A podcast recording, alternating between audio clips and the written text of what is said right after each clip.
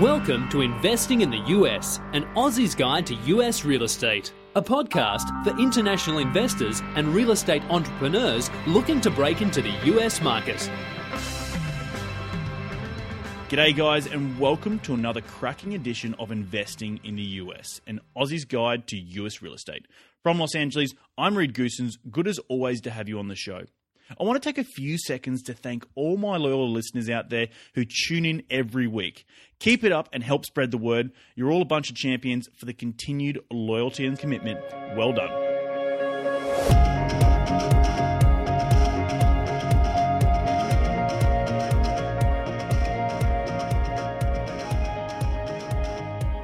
Today's show is part two of a three part series dedicated to understanding the A to Z of real estate syndication.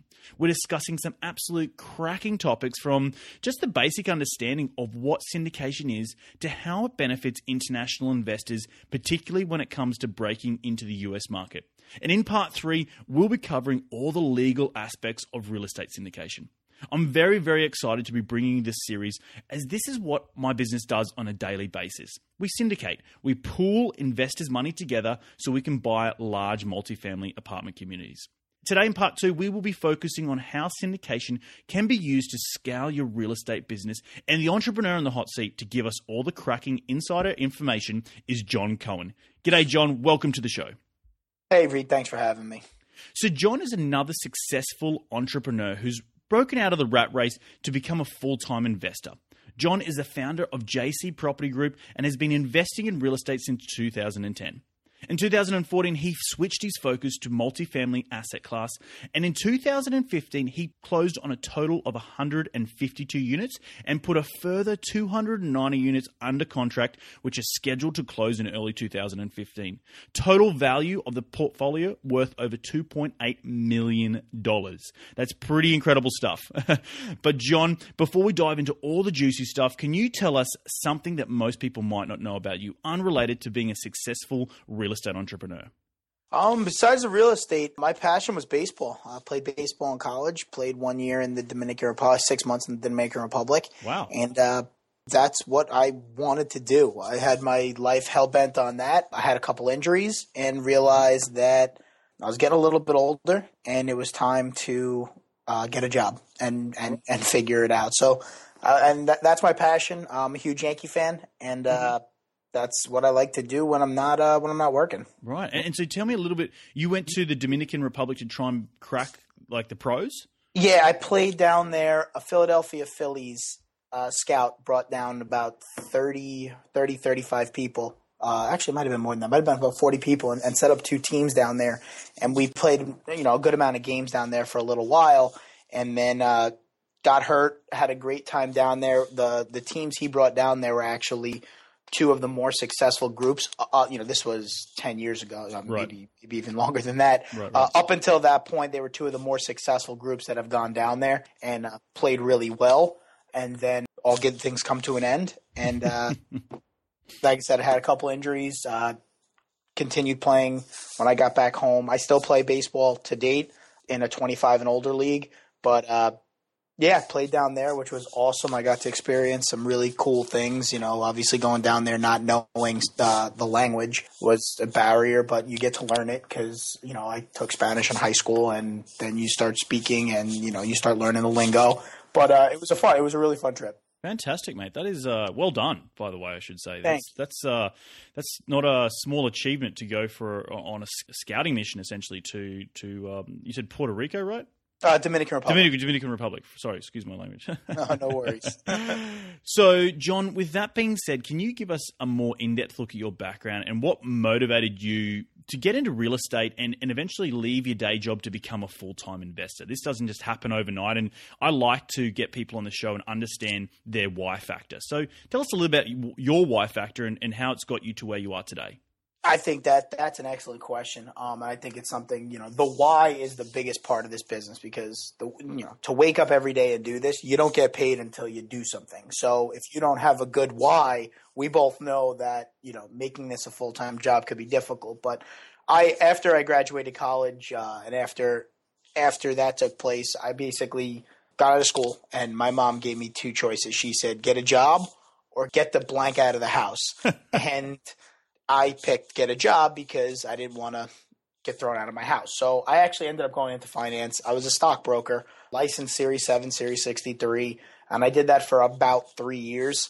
Um, and while I was there, that's when I started investing in tax deeds. Uh, I bought a single family house by my brother's college for him, also to, as a rental property as my you know one of the first deals I did, and I just realized that I I did not like selling stocks. It wasn't you know I got a job interview at Morgan Stanley, uh, went through a 13 interview process, finally got the job, and the day that I got hired, that the next day I came into work and I quit because I just didn't want to do that for the for the next 50 years of my life. I just didn't want to sit at a desk for, you know, 15 hours a day going down that path. So while I was there, I was learning a lot about real estate and investing. I, I started investing on my own and uh, quit my job, called my mother once again and said, uh, Ma, I quit my job. She called me crazy because it was a very good salary. she said, "What are you going to do?" And I said, "I'm going to be, you know, I'm going to go do some real estate." And then she's like, "Yep, you're crazy. That's fine. I support you, but what are you going to sell? What are, you know, are you going to do house? You know, what are you going to do?" Right. I was like, "Well, I don't want to be an agent. I want to be, a, I want to be an investor." And she's right. like, "Okay, well, now you're completely crazy, but good luck. You know, I support you, but don't leave your job." And what I wanted to do from the beginning was hybrid real estate investment with me being a stockbroker. So basically raising money and putting it into real estate deals. But in 2010, 2009, you know, 11 when I stopped doing that, really 2010, it was illegal. You really couldn't go out there and cold call and, and raise money from private people. You're breaking all types of SEC laws and blue sky laws and all that good stuff. So I said, okay, I can't do that. I got to just use the money I have and buy property. So went out, did what I had to do, and realized uh, this is my why. You know, I, I sat down with a very good buddy of mine, and he explained to me. His name is Chris Urso. Uh, he's a mm-hmm. huge multifamily guy. Um, without him, I wouldn't be where I am today. But he basically explained to me if you keep going down that single family road, this is what you're going to have to do to be where you want to take your business. And the other determining factor, and the reason why I wake up every day, is that growing up, I had a great life. My parents gave me everything that I could possibly want and more. And because of that, I thought real estate would give me the freedom and flexibility to do everything in my power. So as they get older, as my brother gets older, as my family gets older, I wanted to be able to support them the way they supported me. So mm-hmm. my why, after speaking to my buddy Chris and realizing what kind of company I wanted and the incomes that that I wanted to generate, I had to make a bigger step into a bigger game, which was multifamily. And my why is simply, you know, supporting my family. You know, when I get married, when I have kids, my mother, my father, my cousins, my brother, I, I want to be able to, if they need something or they have, you know, hey, you want to do this? I want to be able to pay for their vacations. I want to be able to take them away. I want them to enjoy life the same way I got to enjoy it when I was a kid and realize to do that, I'm going to have to go bigger and and and do more. And so my, my why is basically my family and giving them the life as they get older that they gave me when I was a kid. Fantastic.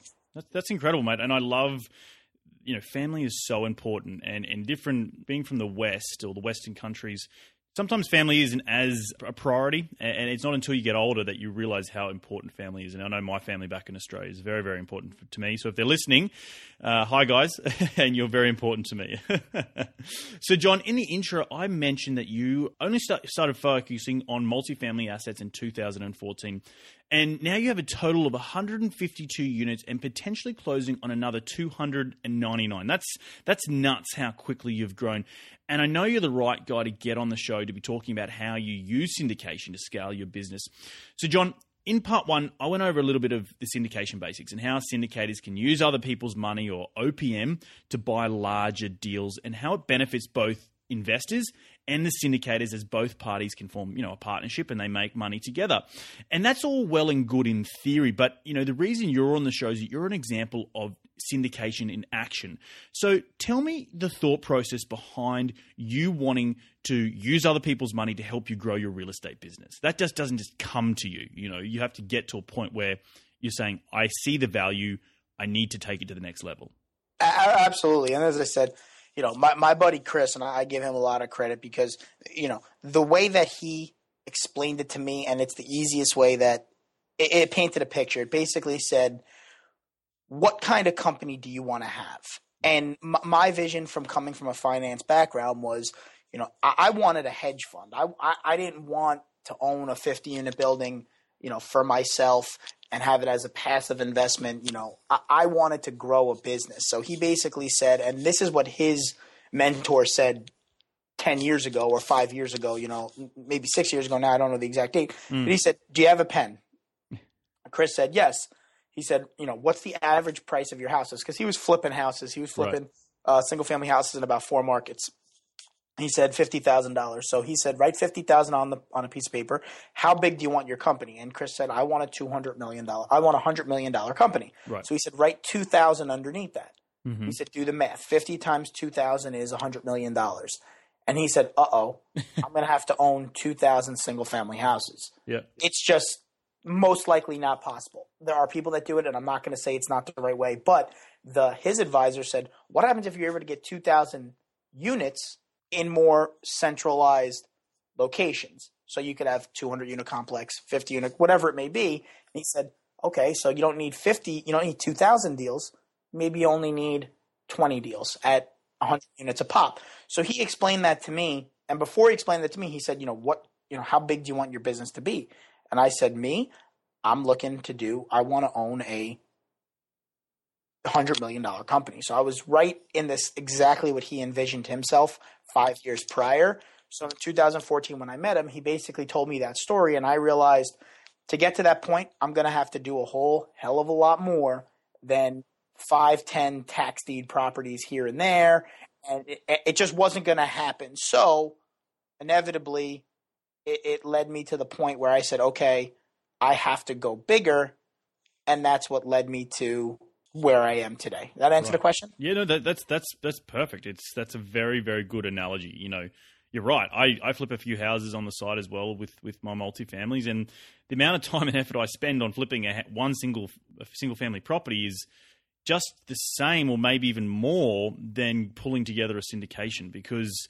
You know, I'm dealing with contractors and yada yada yada. It's it's the economy of scale isn't there. I can do the same amount of work on 50 units, on 100 units, as in terms of my time as I can on one single family property. So I think that's very very important to to understand the why behind syndication is that you're not only using other people's money to buy larger deals, you're using your own time to scale that to to an effect. You know, you're not you're focusing on more units to get, and that's just one deal. Where one deal in sing, single family is just a three bedroom, two bathroom house. So exa- exactly. I think you just hit the nail on the head. And and the other thing that I'm not going to say people don't understand, but as you mentioned, you know, doing a single family flip is I'm not going to say it ends up being more work, but you, you, with the bigger stuff comes a lot better support. You have better management. You Yep. just have a better team surrounding you, which makes it. I- I don't want to use the word easier because I don't think that's fair no, to say it's easier. It just you just have better systems in place, and I think that that's a very common mistake. People say, "Well, I'm going to start small and then I'm going to go big," when you don't necessarily have to. So I think you touched on it spot on. That, that's exactly right. You don't. I, I know. I know John knew a little, a little bit from my mentor Joe Fairless and myself. You know, people when I tell people my story, they're like, "Wow, you only had a couple of duplexes, and then all of a sudden you went to 250 units." It's like, like, and they're like, "That doesn't just happen." And it's like, well, it can just happen if you understand, as you just said, John, the processes and the systems, and understanding it's just economy of scale. Whether it, the, the the numerical factor is is larger, but once you wrap your head around syndication and how to use other people's money, so you you know you both benefit, and you know it's a, it's a, it's a partnership. I think that's very important to not be lost on anyone. That's a very key underlying factor. And in part one, I talk a little bit about how every single successful business around the world uses other people's money. No one just has a ton of cash that they can go out and buy whatever they want. They need to pull it together and and grow as a partnership. So Yeah. Absolutely. And what, what I tell people all the time when it comes to the syndication side, you got to remember in the end, you're not asking for money, you're offering an opportunity. Because a lot of people, Yes. you know, if you just go out and say, hey, give me money for this, or let me get, you know, it, it doesn't come off as, listen, you know, there's this opportunity that I'm presenting. If it fits what you're looking for, excellent. If not, and it's not the right deal, no harm, no foul. But you know, you got to look at it as an offering, an opportunity, as opposed to asking for money. Because you're right, you know, the best businesses out there, they don't just write checks out of their pocket. They're they're borrowing money from somebody, in in, in some facet. So right, exactly, and that you hit the nail on the head just then, and, and that's right. And it's not necessarily it, it, you're offering an an investment opportunity, and it's not you're not begging people for money. You're saying this is an investment opportunity. We're both going to make money on this deal do you want to be involved? And it's a yes or no. And as you said, no harm, no foul. so, with that being said, John, do you want to walk us through exactly how you use syndication investing to close your first 150 total units? Um, that doesn't happen overnight. It, walk us through maybe your first deal and, you, and then your second deal and your third deal and how it's become progressively got easier for you. Hopefully, it's got easier. yeah, no, for sure. I mean, the first three you know deals. There was three deals in the 152. The, the first deal took some time. It took about about six months once I decided I was going to go this route to put together because there's there's always two wheels that I'm spinning in my everyday business. One is finding deals, and that is broker relationships, direct mail, cold calling, you know, property manager relationships. So those don't happen overnight. So the finding deals aspect is an always developing wheel that I'm spinning. So it's calling brokers, following up with brokers, going to markets, meeting brokers, taking them out to coffee, sending them a Starbucks gift card. It's just general relationship building principles. And it's not an overnight thing. You send out a direct mailer one time. Yes, does it happen where a guy calls you and sells his building? It does. And I wouldn't be lying if I said it doesn't. But for the most part, it's not the one mailer that they get. It's going to be three, four, five, and that's my first deal that I put under contract uh, and closed on was a direct mail campaign that ended up going to the manager of the building, who ended up basically saying, "Listen, my owner's a he's not a good person. He doesn't give me enough money. The property's a mess. You, know, would you want to buy this?" And I said, "Yeah, I'd like to buy it." So he actually ended up setting up a call with the owner, and he put it together. And then that's one way of finding a deal. The next two deals were one was uh, not off market. It was off market. It never went public because of the relationship that we had with the broker, where he said, "Hey, this fits your model perfectly. You know, take a look at it." Closed. And then the other one was just a local wholesaler in the area say, "Hey, I have a deal down in Atlanta. Do you guys want to take a look at it?" And we said, "Absolutely." Uh, and you know, we we bought it.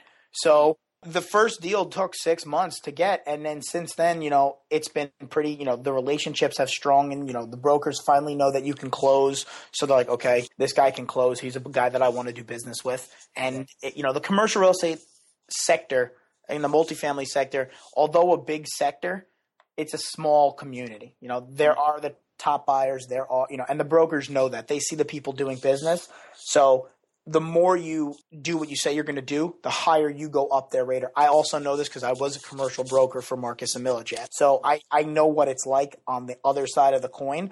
So the two wheels, as I said before, that are always spinning are the finding deals, and that's relationship building.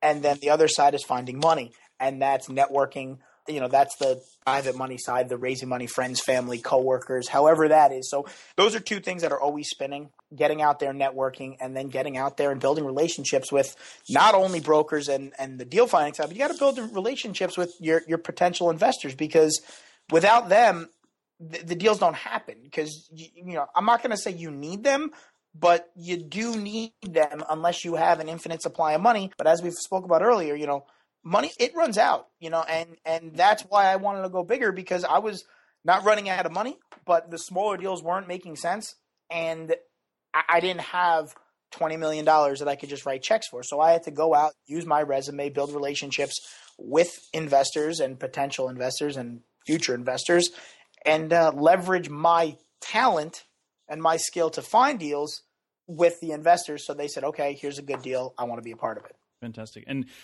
you took the words right out of my mouth, and I use those exact same words that you use in terms of two different wheels are spinning. One wheel and is investors, the other wheel is deals. And um, if you can try and find someone who's better, who has better broker relationships, I've I've been lucky enough to to partner with someone who, who does have some pretty good broker relationships, and I can focus more on the the the, the raising capital side.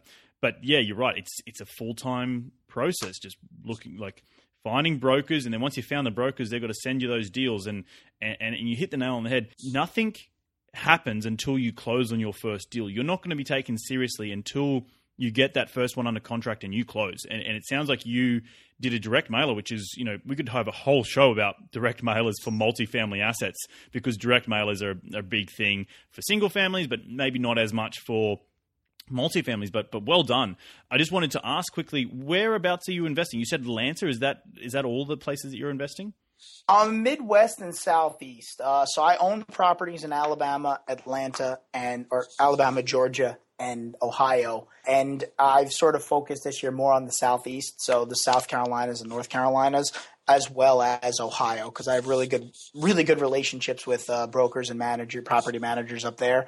So, in a nutshell, the Southeast and the Midwest definitely trying to stay in the right now the the the South Carolina, and North Carolina area are two areas that I really like. And, and, why do you really like those areas so much?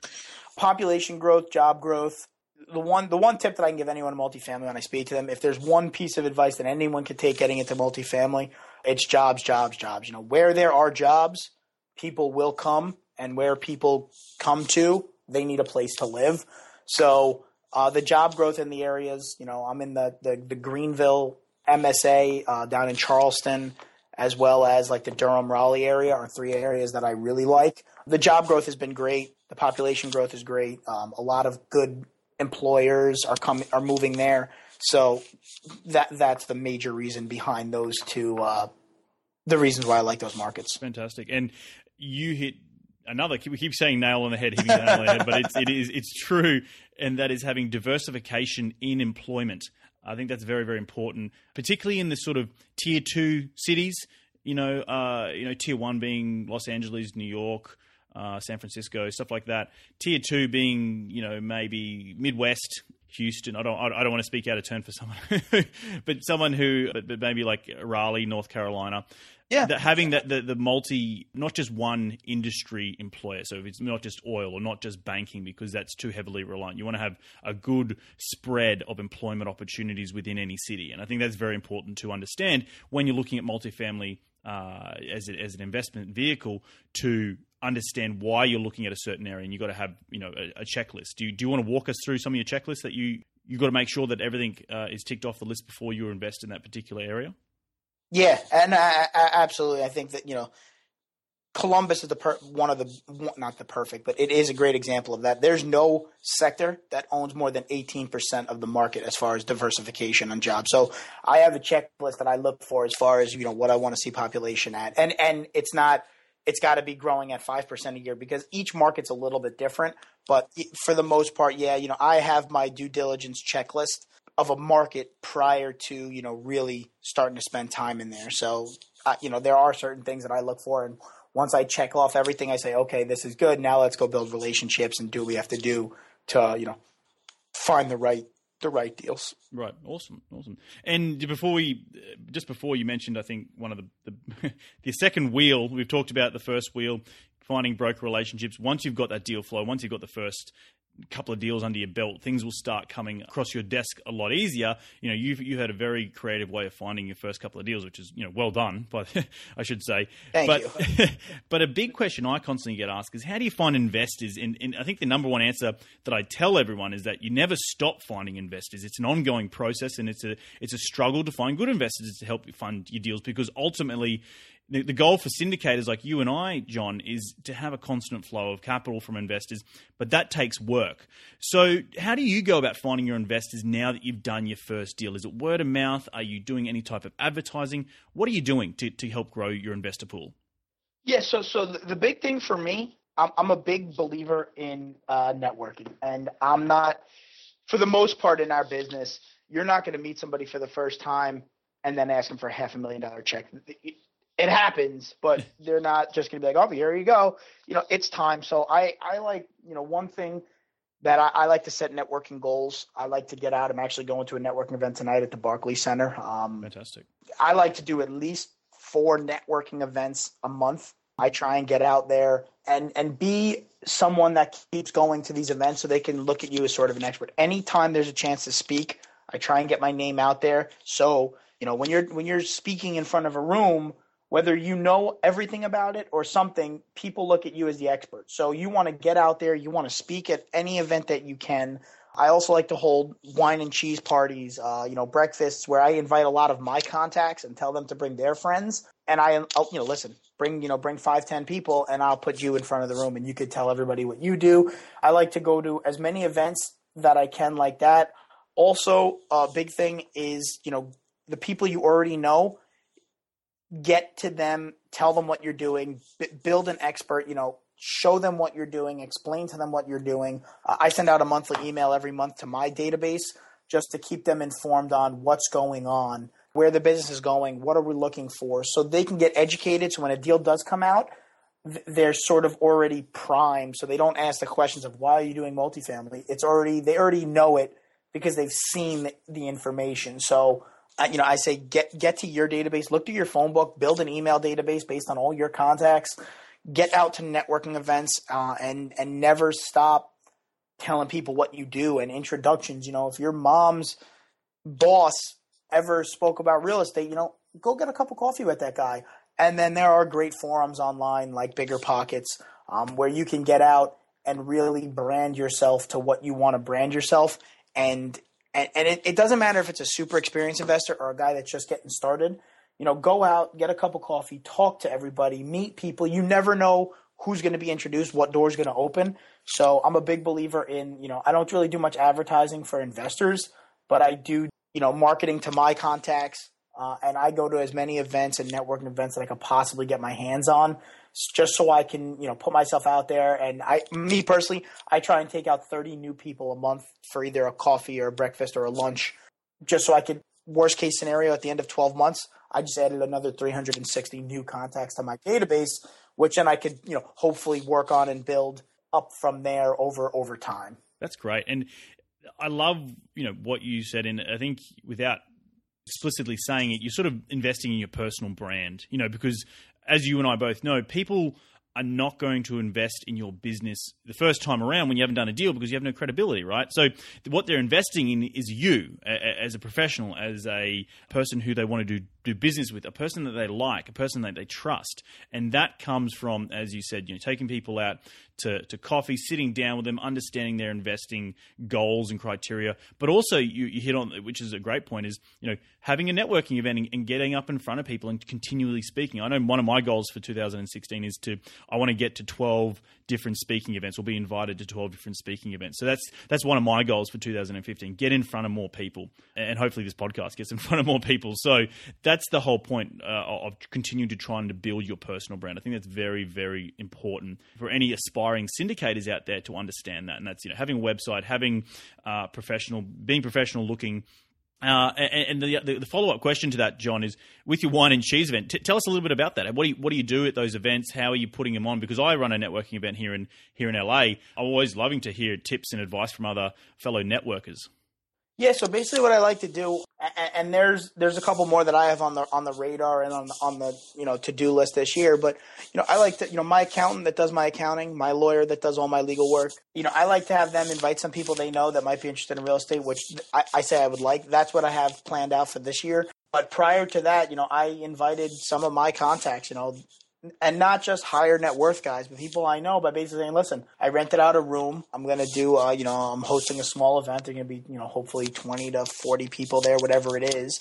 And, you know, I get some wine, some cheese, and you make it super casual where you just, you know, it's more or less to get people together, you know, hosting an event. And then at some point, you know, yeah, there is an agenda where I'll get up there, do a presentation on why multifamily and, and the benefits it has for an investor, so on and so forth. But it, it's just a different type of event it also works when you have a deal currently and you're looking to raise money. Get people there, but listen, I you know I know you've expressed some interest. You've answered some of my emails. You you stayed very engaged.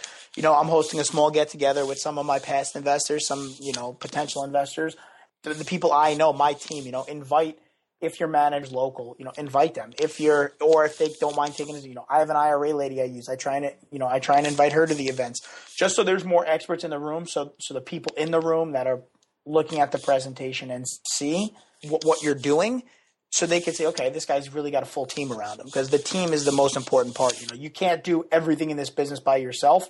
So having the right people around you that know what they're talking about and then can come to your events and speak on your behalf shows that, yeah, you know, for lack of a better terms, you know, he's got his shit together. And, you know, I, I, say that with no offense to anybody, but right your investors want to see, okay, he has some deals, he has the right people in place, and everybody's on the same page, and everyone, everybody sees that okay he's you know it's thorough it's you know it's together and and the wine and cheese is just you know people like wine people like cheese and yeah.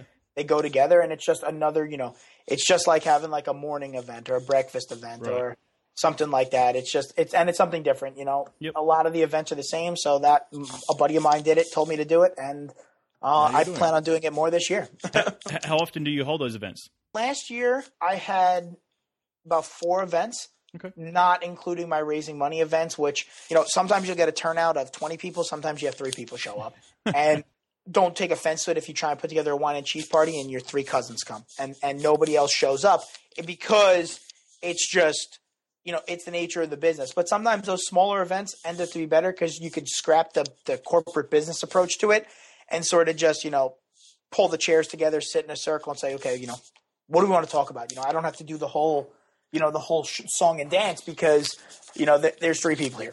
Get really intimate. So I would say, uh, not including the raising money events and stuff like that, it was definitely you know I tried to I, I, did at least it was at least four events last year. Wow, that's great. I I'm constantly looking for new ideas, and I think that's a, a wine and cheese event is is very very good. I'm going to take that. I'm writing that down, and I'm going to take that under my wing and try and do some here in LA myself. Awesome. Um, John, in part one, I explained because this show is all about uh, getting international investors to break into the United States. I explained how it's beneficial for international investors because they have all the upsides of owning real estate, but none of the downsides of you know finding deals, running the day to day operations, and obtaining financing. So, can with that being said, can you walk us through exactly how you structure your deals with your investors and how they get a return on their investment? Yeah, so uh, it's a real, you know, each deal is, is deal by deal specific.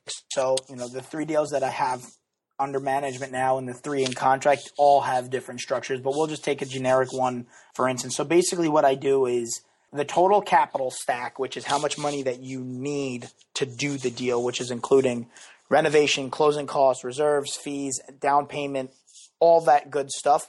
Uh, that's the money that I raise. And as an investor, whatever percentage you put in, that's your percentage of ownership in the deal. So let's just take easy numbers.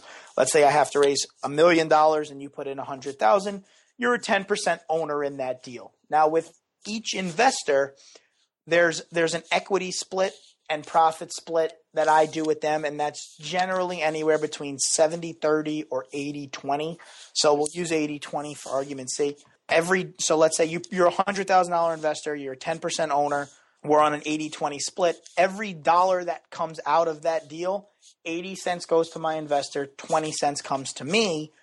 And then your return is, is based on your 100,000. So if the building brought in $100,000 and you own 10%, you're going to get $10,000 and then our split comes into effect. You know, you get 8, I get 2, so you basically made 8% on your money with no headaches. You don't have to deal with the manager. You don't have to deal with, you know, something goes wrong. I take, and that's why I get the 20%. It's not because I, I want to do the whole deal. It's because there's the day to day management of it, the, you know, the raising of the money, the finding of the deal. And that's what that 80 20 split encompasses. And then on top of that, generally there's a performance hurdle where if I perform better, the, the, the, split changes over a certain amount. So let's just say it's 15%.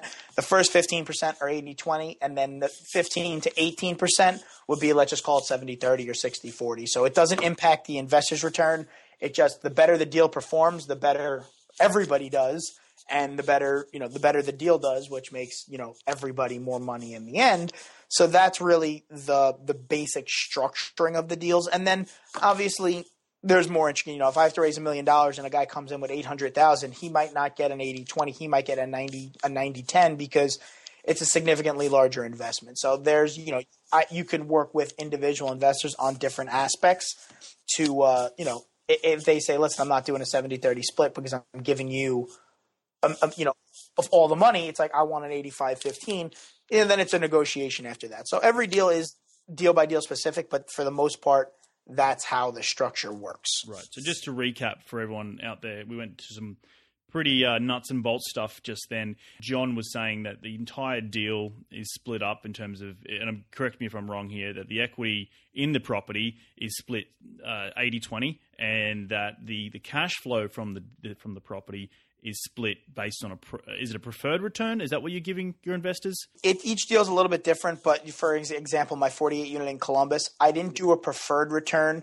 but I told them on sale I would annualize them back because it's a value add deal, so there's not much, it, you know, not much return in the first couple of years. So the way that the structure looks is that listen, you're not going to get, I'm not going to give you a preferred return because a preferred return being they get paid before me. There's a lot of heavy lifting, so you know I don't want to not that I don't want to work for free, but as an investor, just like a sponsor, you want to know if I'm not earning what I deserve, the sponsor might get disinterested and say, you know what, I'm going to go on to the next deal. So, what I told my investors in that deal is listen, I'll give you 10%, but if I give you 7% year one, 9% year two on sale, I'll backfill that. So if we own it for 10 years, you'll make 10% annually. If we own it for three years, you'll make 10% annually for three years.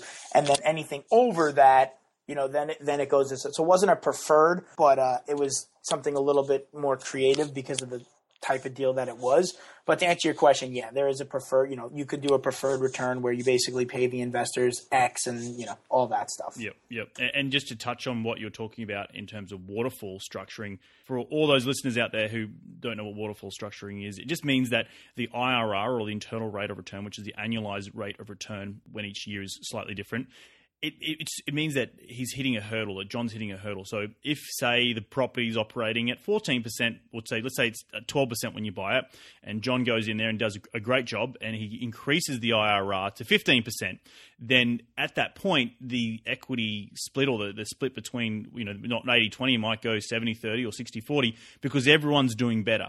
You're not losing any money. It's just that the property is performing better.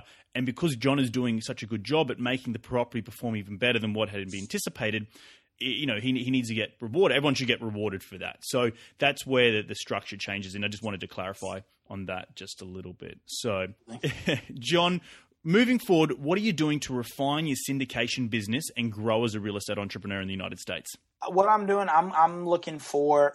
In the beginning, you you scratch and claw to get it done. It's like anything else, you know. It's not easy, but it gets easier you know, over time, and that's just because the relationships you build. Uh, it's never an easy job, but what what I'm doing is I'm getting a little bit more strict on who I take as an investor for the simple fact that no offense to the smaller investors, and that could be, you know, I, I have people in my deal with five thousand dollars, and then I have larger investors that, you know, my one deal in South Carolina, it's one investor for $3.2 million.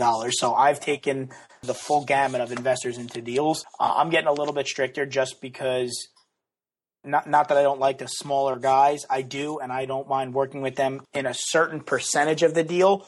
But when it comes time to preparing financials at the end of the year, my accountant my accountant does it all just making life easier, and that's the whole purpose of getting into the bigger deals anyway. Uh, I'm just trying to simplify the business aspect of it, so the back office is a little bit easier as opposed to you know a lot of a lot of stuff hanging out there. And, and I'll work with anyone for the right. You know, listen, if there's some guy that says, "Listen, I have five grand, but you know I'm coming into some money," or even if they're not, I'll allocate a small percentage of my deals towards certain types of investors. But I'm definitely to make my life easier, to make the deals run smoother. I'm trying to gear up towards you know a, a larger minimum investment as well as uh, better. You know, the the next couple things for me would be you know I'm probably going to look to bring on a full time property manager to manage you know oversee all the managers in my on my properties as opposed to me overseeing everybody, overseeing the investors. Uh, you know, de- de- definitely delegate a little bit more, bring on the right team members to make life a little bit easier, and uh, focusing on given I don't know where the market's going, you know, with interest rates and all that good stuff, we we've changed our scope of the type of deals that we're looking for that I think fit a little bit more of you know with the potential and where the market's going and stuff like that and where the interest rates are going. Uh, we we've turned our focus to a little bit of a different type of deal than we did when we first started. Interesting. And just briefly, what what what type of deals are you now focusing on? So instead of when I first started, you know, I wanted the dirty, hairy, you know, vacant building that is completely destroyed, uh, where I did a short-term bridge loan. You know, those are fun and they make a lot of money, but there's also a lot of risk with them. So what we've what we've geared up towards two the two wheels that I'm spinning now on the deal finding side are more of a deal that needs an amenity upgrade or the management's bad not necessarily, you know, if it's a 200 unit building, 180 down units. Like, I'll still look at that. And if it's absolutely black and white, yeah, I would think about it. But for the most part, we want to do modest exterior landscaping management. You know, we want to look for those type of deals where it's still heavy lifting and it could take time to get all the bad tenants out, but it's not as bad as, you know, a completely vacant building where you're going to have to come up with a lot more cash and all that stuff. And the other thing, smaller deals, not necessarily 200, you know, 150 units or more. We're looking, you know, the other thing that I'm spinning is a smaller deal in a significantly better market. So looking for that 50 unit in LA or the 50 unit in New York, something that's a little bit I'm not going to say recession proof, but you're going to get a higher quality and a more uh, a, a higher average rent on a better property in a better location than if you were to get a 200 unit in you know five miles outside of Greenville, South Carolina, where the average rent's going to be 800 bucks, seven you know 700 bucks. Something that's a little bit smaller, but the average rent is you know closer to the thousand dollars and higher, let's say. So those are the two things, given where I think interest rates are going inevitably, where I'm trying to steer more of my money towards. Um, because I think that longer term they they support that a lot better. And anytime I can lock in long debt, like you know a ten year Fannie deal, I'm going to do it to you know to protect myself for interest rate hikes. Good, good stuff, mate. So, just to summarize that for everyone listening out there, it's John's focusing now more on a high class of asset, right? You know, you're focusing yes. on maybe a, a, a C minus, bringing it to a C plus, but now it sounds like you're going to focus more on the the Bs and maybe potentially A minuses because if LA and New York, that's some that's some pretty tier one cities. You know, you and I have to talk a little bit offline about the type of deals that I'm looking at right now, but I'm sure we'll do something in the future. Absolutely, no, for, for sure. But yeah, you're right on where I was looking at the C minus, you know, turning C plus. Now I'm really looking, you know, I'm trying to keep it closer to the C plus B, and then as you said, you know, those deals in in the the LA's, the New Yorks the, the Jersey cities. Those markets are definitely, you know, looking at some, you know, A minus stuff. Not n- not crazy new construction because I don't like new construction, mm-hmm. but definitely a, a higher quality of deal. Right. Got it. Got it. Got it. So, John, with all your experience using syndication to help build your business, I know you're primed to give me your top five investing tips. You ready to get into it? Yeah, let's do it.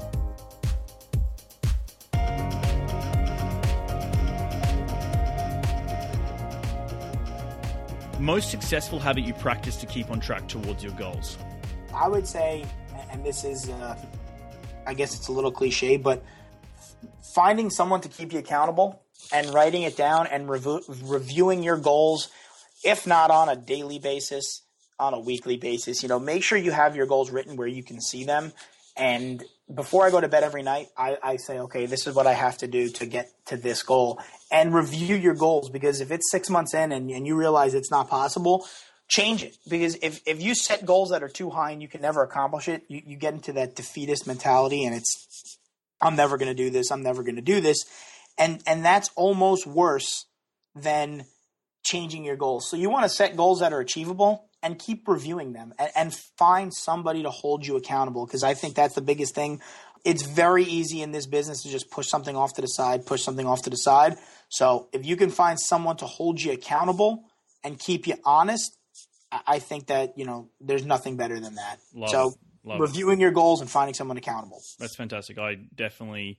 Yes, having an accountability partner is very, very important. Not just it doesn't have to be in real estate; it just has to be someone who's going to keep you accountable. Exactly. to keep you on track on track towards those goals. So great exactly. stuff, mate. Uh, the most influential tool you use in your real estate business and why? I, I would say there's no one tool that I use that is better than any other, but I say the one thing that I use always education, just always be learning and always be looking out, you know, keep the research side of it is so important. You want to make sure that you're always learning. So even that's buying a book, you know, I read a ton of books that it's redundant. You know, it's it's the same thing over and over again, but you want this business to be second nature to you. And if and if you can read a book that talks about why multifamily investing and it becomes second nature, uh, you want to become an expert as fast as you can. And they say that's 10,000 hours. So, you know, I would say education is something that is critical. So I would say that that's probably uh, the tool that you can never get enough of. We're all about on this show about increasing your financial IQ, and you know to do that you need to learn. uh, and that's through education. So hopefully, a lot of people are getting a lot of cracking information out of this show and a lot of education and increasing that financial IQ because that's why you're listening. so, John, the most exciting project you're working on right now? Okay, so the most exciting project right now, being that I just got good news on my 200 unit in uh, Greenville. That was my most exciting project because it was my largest deal. It was a $10 million deal. It would have been the largest uh, deal to date. But something I'm a little bit more you know, I'm proud of that because of the work that went into it, the size of the deal. But something that's going to be a little bit more fun because there's a lot of challenges to it is an 80 unit deal down in Charleston. We're in contract to close by March, but it's a fractured condo. So we're actually buying 72 out of the 80 units. So the challenges are on the financing side, getting the right type of lending that will allow us to go after those eight additional units to remove the HOA component and turn it into a multifamily complex. So that's probably what I'm looking most, you know, looking forward to because one, it's in a great market in Charleston. Two, uh, there's a lot of moving parts, and three, it's not a cookie cutter deal. It's definitely got some hair on it, but I'm looking forward to uh, the challenges that that are going to come with that deal. Fantastic. Uh, let me know how that goes. You said 80 units, right? Yes. Great, great, great, great. I'd love to keep keep me in the loop on that. You can put me on your in email list if you want. you got it, mate. Most influential person in your career. I think you might have already mentioned them. I don't know. Maybe you haven't. Yeah, no. I would say there's a two part question. One, my mentor uh, Chris Urso has been absolutely vital. Uh, his wife, him, his team. They've. I was a commercial broker, mm-hmm. and and I've invested in real estate, but with, without them, they, they gave me the push that I needed to say, okay, you know what? It's time to do this. Invest in yourself and make it happen. Um, without them, there's no shot. I, I've gotten 451 units under management, a value of 22.8 million dollars.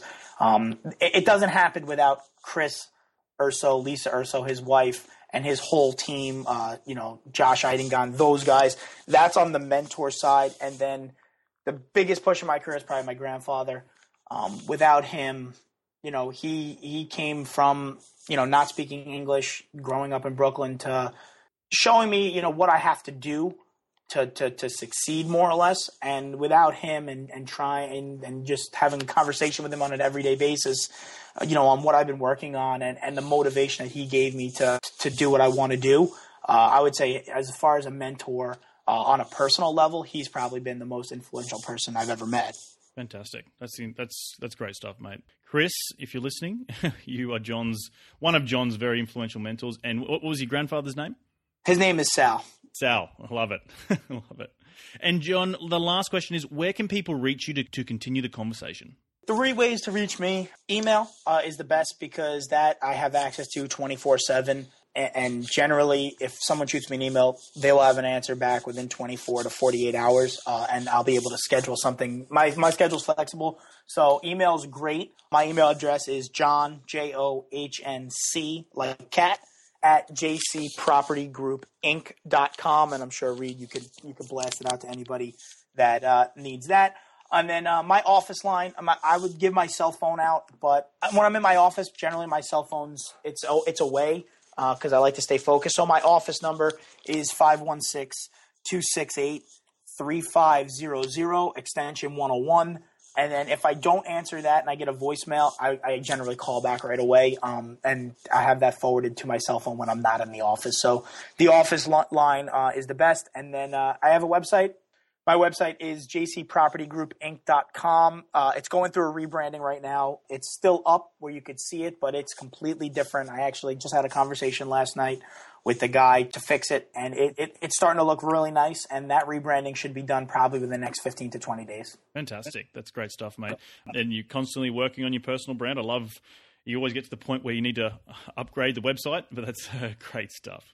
Well, listeners, you have, John, you've given us some great insider information into how to being a successful real estate entrepreneur while using syndication to scale your business.